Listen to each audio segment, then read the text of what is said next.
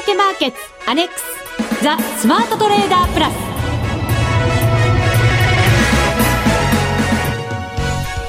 リスナーの皆さんこんにちは。内田まさです。この時間はザ・スマートトレーダープラスをお送りしていきます。えー、それでは福福コンビご紹介しましょう。国際テクニカルアナリスト福永博之さん。こんにちは。よろしくお願いします。そして残念ながら今日はコンビ不成立、えー、福島さんですけれど マネックス証券福島さんは今日はですねちょっと社内でバタバタお仕事が忙しいらしく、はい、えー、番組はお休みということでございます。最近お忙しいですね本当にお忙しいんですよね。ただし、この FX ダービーの、はい、実行委員長でありもありますのでね。そうですよ。はい。委員長ですからね。はい。はい、次の週は来てくれると思いますので、ご期待ください。はい。で、その FX ダービー11回目がですね、えっ、ー、と、残すところもう1週間なんですね。本当ですね。あっという間に、えー、もう1か月経っちゃうという感じになりましたね。本当にあの、1か月って結構、あの、経つの早いんですけど、普通でも、ダービーやってるとさらに加速して早い感じしますよ。まあ、内田さんはね、あの、実際にトレードしてますからね。あの、まあ、毎日、どうしようどうしようとか思ってたところが、ちょっとね、時間の経過とともに、はい、はい、ね、ゆとりに変わるのかというところですよね。本当そうですよね、はい、どうですか、今日の声はゆとりに聞こえます？それとも、うん、なんとなく落ち着いてる感じがしますね。実はですね、はい、まだランキングが手元にないんですよ、今日は。そうなんです。私も知りません。そうなんです。だから、はい、実はちょっとドキドキハラハラ。いや、でもその声はちょっとなんか余裕を、余裕を持った声のように 私には聞こえますけどね。私なりに頑張ってきました。はい、いいじゃないですか。ということは、まあ、前回よりも数値は伸びてると。はい。金額的にはしっかり伸ばしてきました。はい、いいですね。これは、まあそういうところから、あのね、声に余裕があるんじゃないかと思いますが、地道な努力をしてきた、はい、その結果落ち着いた声という。うん、ただまあ順位がね、そうなんですどうなってるかですよね。今回目標が、目標金額とそれから順位もね、ありますからね。そうなんです。はい、300万円以上、10位以内っていう、はい、ずうずうしい目標を立てましたよ。いやいやいや、まあ、ずうずうしいというかもう10回以上やってますからね。11回目ですからね。回目ですからね。はい。そうですね。そろそろそれぐらいにやっぱり1回ぐらい入ってもいいですよね。そうです。はい。はい、この後ですね、そのトレード検証していただき、いたいただいて、はい、ランキングもですね、その時にお知らせ、ね、はい、いたしますのでお楽しみに。はい。えそれでは番組進めていきましょう。この番組を盛り上げていただくのはリスナーの皆様です。プラスになるトレーダーになるために必要なテクニック、心構えなどを今日も身につけましょう。最後まで番組にお付き合いください。この番組はマネックス証券の提供でお送りします。スマートトレーダー計画、よーいドンザ・スマートトレーダー計画用意ドン。このコーナーでは、スマートなトレーダーになるためのノウハウ、実践テクニックについて教えていただきます。えー、さて、先週、福島さんにいただいたミッションでしたが、はい、ユーロ円で勝負せよと。そうでした。はい、いうことでした。まずですね、トレードからご紹介しますけれども、私実はですね、先週番組に入る前に、はい、ポジションを一つ持ってたんですね。はい。あの、あくまでも、やっちゃいけないはい。番組に入る前ということで、あの、ご理解をいただければなと思うんですが、ドル円がむずむず動いてきてたじゃないですか。はい、むずむず。はい、そうなんです。なのでですね、一応その、持ってたドル円のポジションもですね、うん、えっ、ー、と、ブログのチャートを掲載してありますので、ご覧いただきたいなと思うんですが、はい、えっ、ー、と、私トレンドライン引いてまして、このところずっと頭を押さえられてきた、えー、ラインをですね、えっ、ー、と、上抜けたところだったんですね。これは冷やしになります。はい。はい。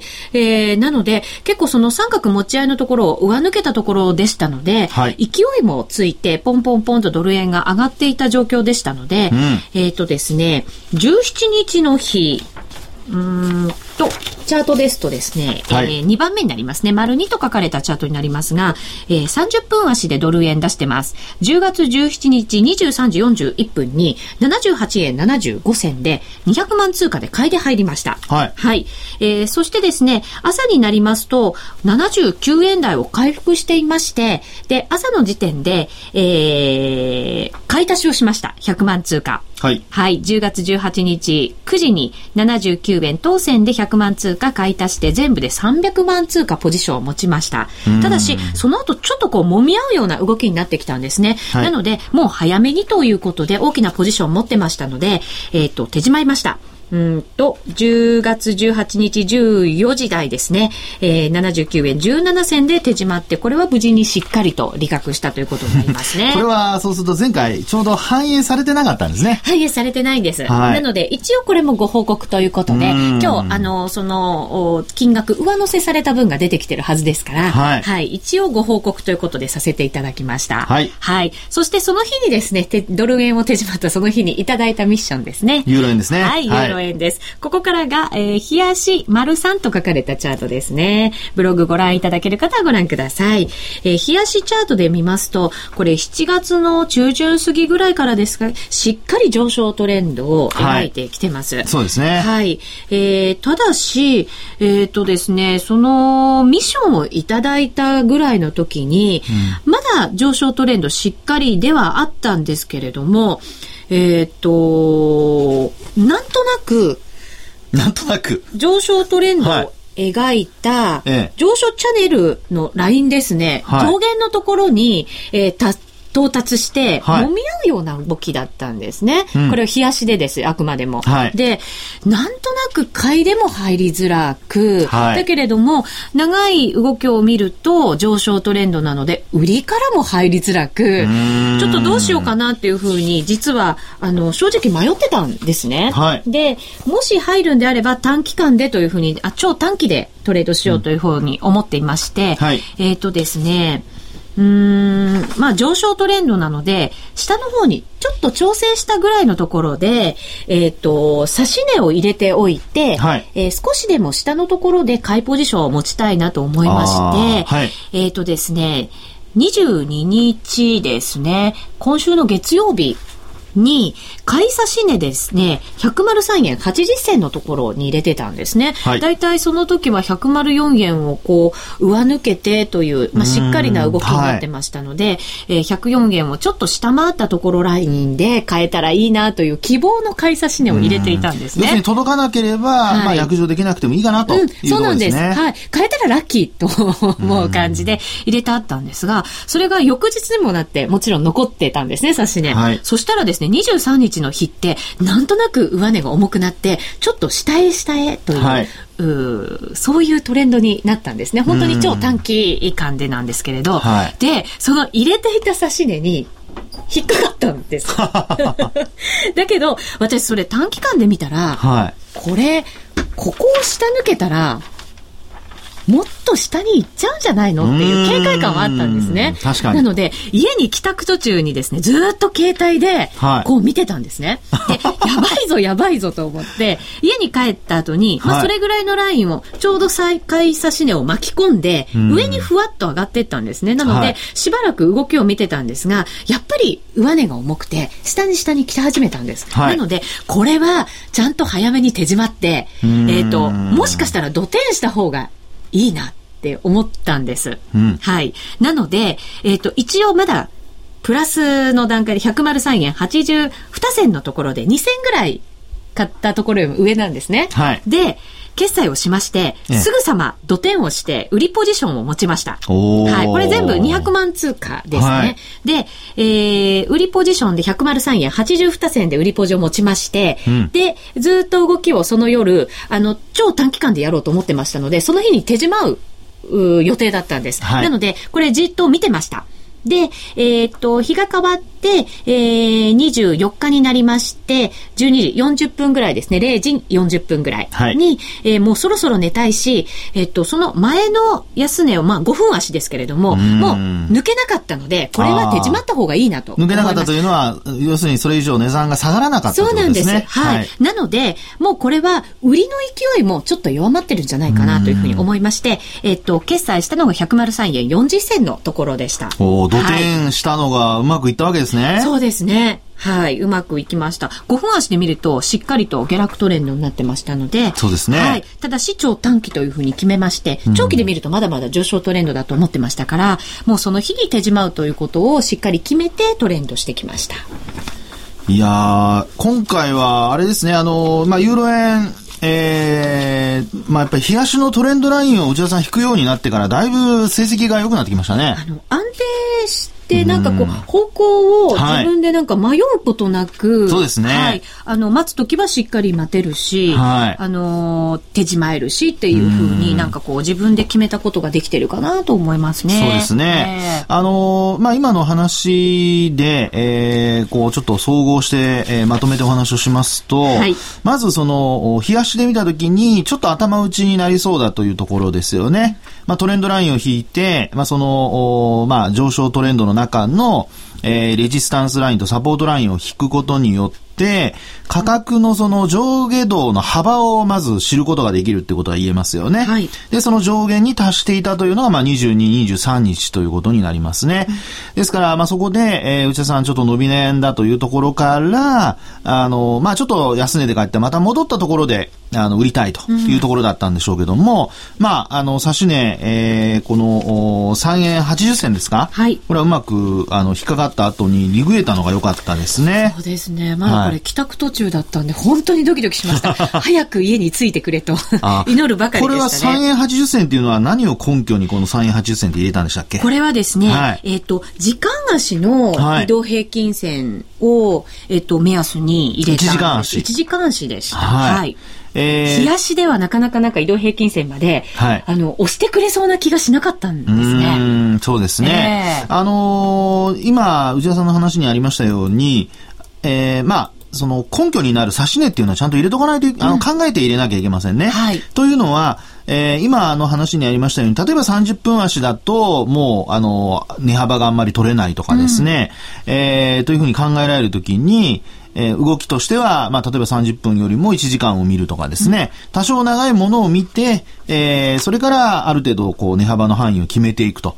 で、特に内田さんの場合、あの、ちょっと下がったところを買うんじゃなくて、もみ合ったところで、まあ、引っかかるかどうかわかんないけどっていうような感覚で1時間足を使ったんだと思うんですよね。そうですね。あの、はい、5本線と25本線と75本線出してるので、ええ、その一番ゆったりした75本線のところですね、はい、に、あの、指値を入れて、ありました。そうですね。はい、で、そこから、あの、うまく引っかかった後、ちょっと、まあ、反発したというところで、うん、まあ、その後のやっぱり伸び悩みから、あの、これはもう、あの、30分足のトレンドが下向きに、あ、ごめんなさい、5分足ですね。はい。これも短期間なので、今日は5分で出しました。はい。はい、5分足のトレンドが下向きになっているというところで、売り買いをしてますので、うん、まあ、そういう意味では、これもやっぱりトレンドをしっかり見て売り買いしたっていうところになるんじゃないでしょうかね。それから買い戻しのタイミングにしても、やはり前のその安値をこう、更新しなかったと。そうです。23時過ぎぐらいですね、に、一回安値つけてるんですけれど、はい、そこになかなかもう到達しなくなったんですよね。うんまあ、それもすごく、やはり、これまでの経験が生きてるんじゃないでしょうかね。うん、えー、ということで、今回のトレードは、まあ、あのユーロ円のトレードに関して言えばですね、まあ、本当にあのまあ、冷やしのトレンドをベースに、えー、5分足、あるいはまあ1時間足というようなところをしっかり、あのまあ、考慮してですね、はい、それで指し値、それから買い戻し、えー、あるいは土点売り、まあ、こういうようなものができたということですので、まあ、非常に、ちょっとなんか応用が効いてきたっていう感じじゃないですか？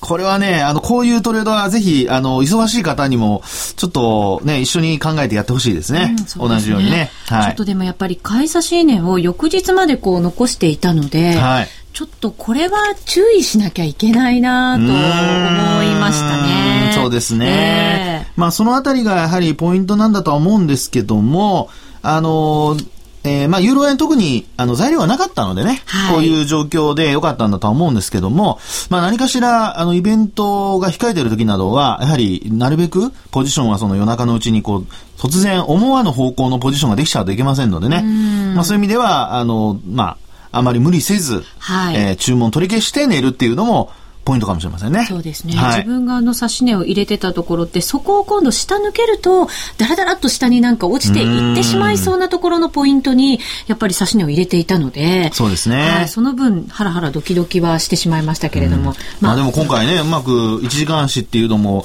やっと時間軸をこう変えてみるっていうのがうまくいきましたね。そうですね。1時間足、あと4時間足結構中心に、まあ、あの短すぎず、あのー慌てすぎずのところの長さを 一応見るように心がけています。5分足とかだとやっぱりトレンド見誤っちゃうことが結構あったりするんで。そうですね。はい、ですから今、あの、あの、今日のトレンドのように、あの、トレードのようにですね、やっぱり短い、あの、時間の中で売買するって決めると、うん、もうすぐその短い間の中でちゃんと手締まうことを考えないといけませんから、はい、あの、そういう意味では最初に決めたことを、やっぱり、あの、ポジション解消するまでちゃんと守るということが重要ですね。はい。はい。それでは、点数をお願いします。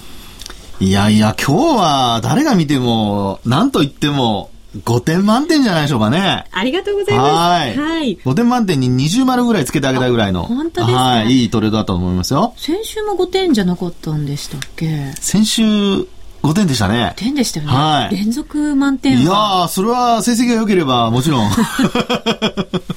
いつもこうでないといけないんですよ、ね、いやいや、そんなことないですよ。たまにはね、はい、あの、誤りもありますから。まあでも、今回は非常にうまくまとめたトレードでしたね、本当ね。はい。ありがとうございます。以上、スマートトレーダー計画、用意ドンでした。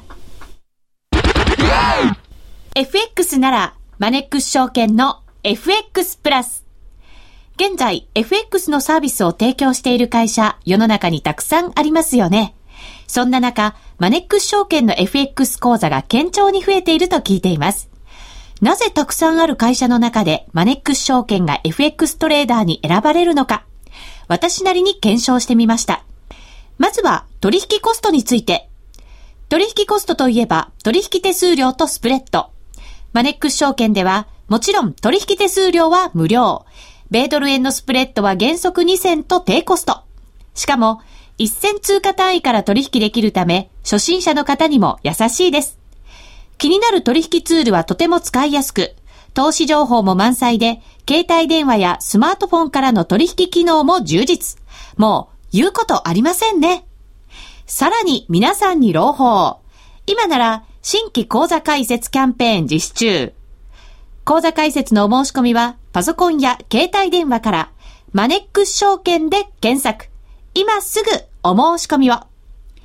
FX は予託した証拠金額より多額の取引を行うことができるレバレッジ取引であり、取引対象である通貨の価格や金利の変動により、予託した証拠金額を上回る損失が生じる恐れがあります。お取引の前には必ず、契約締結前交付書面の内容を十分にお読みになり、リスク、手数料などをご確認ください。マネックス証券株式会社金融商品取引業者、関東財務局長、金賞第165号。ザ・スマートトレーダープラス。今週のハイライト。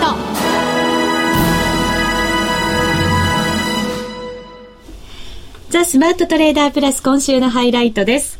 えー、さて福永さん為替市場ですけれども、はい、結構しっかりこう流れが変わってきた感もドル円また、はい、うん、ユーロ円なんかも引き続き、まあ、ドル円が引っ張ってくれてるのかもしれませんけれど、はい、底堅さみたいなものがありますよね。そうですね、まあ、特に今日で限定して言えば、はい、あのまあ、朝方からちょっと円安に触れてはいたんですけど、はい。80円の手前でこうもたもたしてましたよね。朝方とかね、えー、お昼もちょっと2時ぐらいまで。うん、ところが2時過ぎにその、えー、まあ日経のですね、電子版なんか、あるいは速報ニュースなんかでですね、あの、来週予定されている日銀の金融政策決定会合、はい、まあここで10兆円規模のあの基金の増額、うん、まあこれを検討しているというのが伝わって、えー、まあそこから一気にこうドルがこう買われて、えー、円が売られる形で、まあ、ユーロにしてもですね、また、あの、昨日は一旦102円台つけてましたけども、はい、あの、ヨーロッパの、特にドイツの PMI が、あの、予想下回ったということでね、ちょっとユーロ弱含みでしたが、経済指標、どれもこれも弱かったですもんね、昨日発表された。そうですよね。えー、ですから、ちょっと私、あの、昨日、内田さんがトレードしてたらどうなったのかなって、ちょっと心配してたんですけど、うまく乗り切ってくれましたが、はい、はい、昨日はもうあの、やらないと決めてました。ああ、いいですね。うん、まあ、そういうのもあってですね、基本的には、あの、まあ、あドル、あるいはユーロともに、えー、対円で上昇したと。はい、まあ、要するに円安になったということが、まあ、今日のポイントかなというふうに思われますね。うそうですね。はい、流れこれでも変わったというふうに、ね思っていいんでしょうかね。これはですね、実は9月の高値が80円の66銭ぐらいですかね、えーはい、あの、があったんですけども、これを今日抜いてると思うんですけど、うんあ、まだ抜いてなかったですね。これまだですね。もうちょっとそうですね。そうですね。6月25日、8月ですかね。これかな？これかなって言ったらあれですね。8月の高値がですね。8月の高値はもう抜いてますよ。まだまだそうですね、抜いてますもんね。はい、6月の高値が25日につけた80円61銭なので、はい、まだもうちょっとありそうですね。そうですね。ごめんなさい、もうちょっとですね。6月の方はまだですね。はい。はい。うん、ということで、えー、まあそこに到達できるかどうかっていうのが一つポイントだと思うんですけど、はいえー、あの、今日の段階で一応200日線を抜いた後、こうしっかりっていう形になってるんですよね。ね。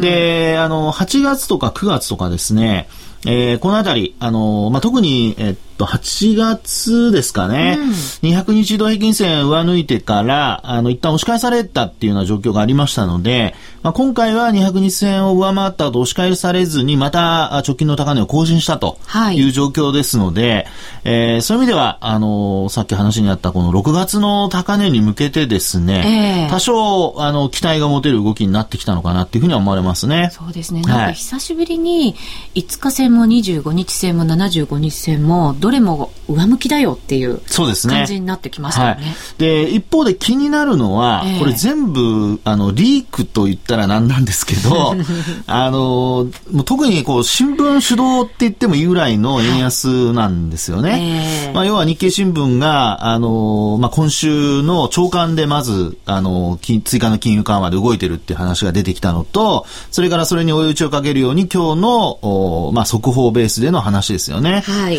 ですので、えー、まあ、これがですね、来週のその金融緩和、実際にこう出た後ですね、うん、もう明らかにマーケットは出るっていうふうに 動いてますからね、そうなんですよね。はい。期待を超えてる感じがしますよね。出るんだっていうはい、ね。ですからもう10兆円っていうのが規定路線になりつつありますから、えー、まあ、それを下回ったりだとか、あるいは、まあ、あの、まさか何もやらないってことはないとは思うんですけども、はいえー、何かしらネガティブな要素が出た時には、ちょっとですね、これ大きく反転する可能性がありますよね。ですから、来週、日銀の金融政策決定会合の当日は、はい、お昼以降、ちょっと要注意ですよ、これ。本当そうですね。はい。ドキドキしますね、今から。そうなんですね。えー、ポジションはできれば、持たない方がいいですけど、どっちかにかけたくなる気持ちもわかりますけどね。まあ、あのそのわからないことに対して一か八かやるのではなくて、はい、まあ、それまでの間ですね、えー、まあ今日のトレードのように、トレンドを見ながら、はい、あの短期でこう、コツコツ、利益を上げると。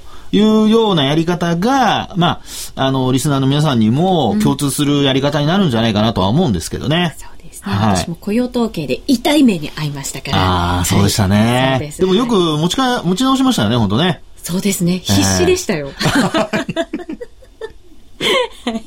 これも余裕の声でございますね、皆さん。そん。本当に大変だったいやいや、でもよく頑張ってます。はい。はい、続いてはこのコーナーです。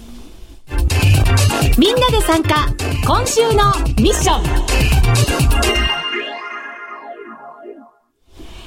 さて、このコーナーでは、え今週1週間のミッションを発表していただきますが、今週はですね、実行委員長の福島さんがお休みなんですね。ただし、やっぱりミッションは福島さんに決めていただかないとということでですね、はい、電話で先ほど確認をしました。さすが。はい。はい。はい。そこでミッションは？ミッションは？はい。えー、実は私も聞いておりますが、ドル円で勝負せよと。はい。はい。80円を超えてきたからというのが理由のようです。80円超えてきたから。うわそうか。これは、ちょっと私はどっちに転ぶか、ちょっと注意が必要かとは思いますけどね。私もそう思いますね。ちょっと怖いんですけどね。はい、ここから買っていく勇気も、私は実は、あまり持ち合わせてなく。まあ、ただですね、これ10兆円よりも、仮にもっと増えた場合、はい、その場合には、円安加速する可能性ありますからね。そうなんですよね。えー、まあでもその方向が決まってから参入しても。あもちろんそれでもね。いいかななんて思ったりもね、はい、してますけれどもね。そうですね。はい。さて、それではここからは皆さんのランキング発表させていただきましょう。はい。はい。で、私が。届きました。代わって、はい、実行委員長に代わってお話、あの、お伝えさせていただきますね。よろしくお願いいたします。はい。まず10位からいきます。はい。えー、10位はですね、えー、っと、金額294万9147円。はい。えー、乙女座の私さんですね。はい、おめでとうございます。おめでとうございます。えー、そして第9位。うん、もうこれはあの、金額なしでいきますよ。はい。えー、ヒノキ1さん。うん。これ数字の1ですね。はい。そして、第8位は。はい。うっちでーす。10位内。マッチですって言いそうになりましたけども、今のうっちです。すいません。はい。分かった方は、私と大体は年代、年代同じですね。そうですね。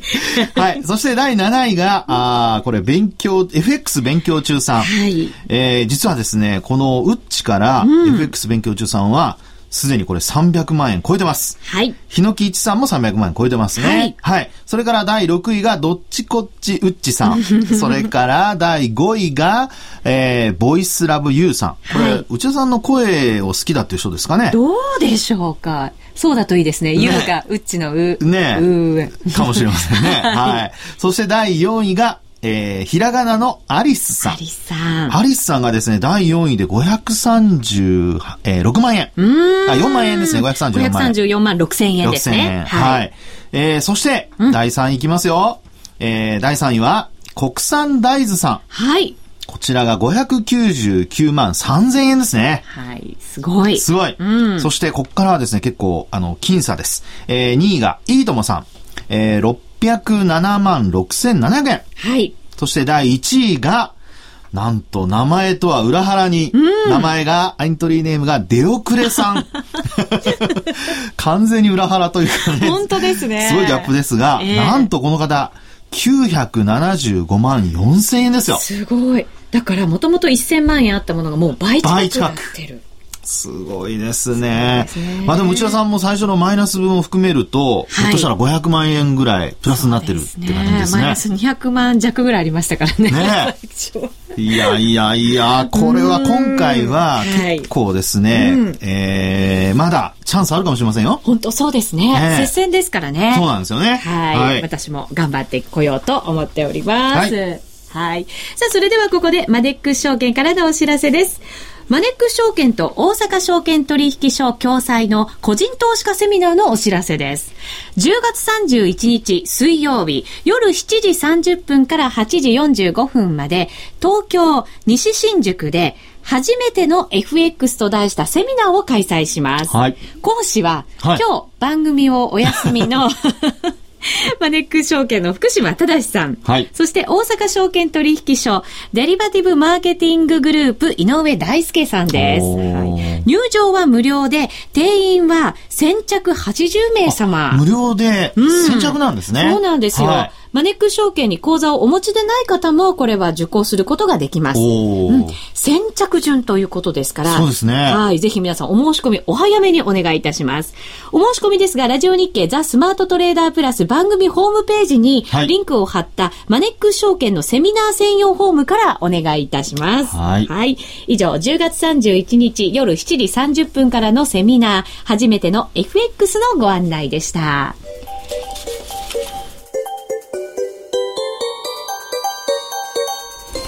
さて、そろそろ番組もお別れの時間が近づいてきました。こんな数字を見る日が来るとは。本当ですね。ちょっと、泣けてきそうですね。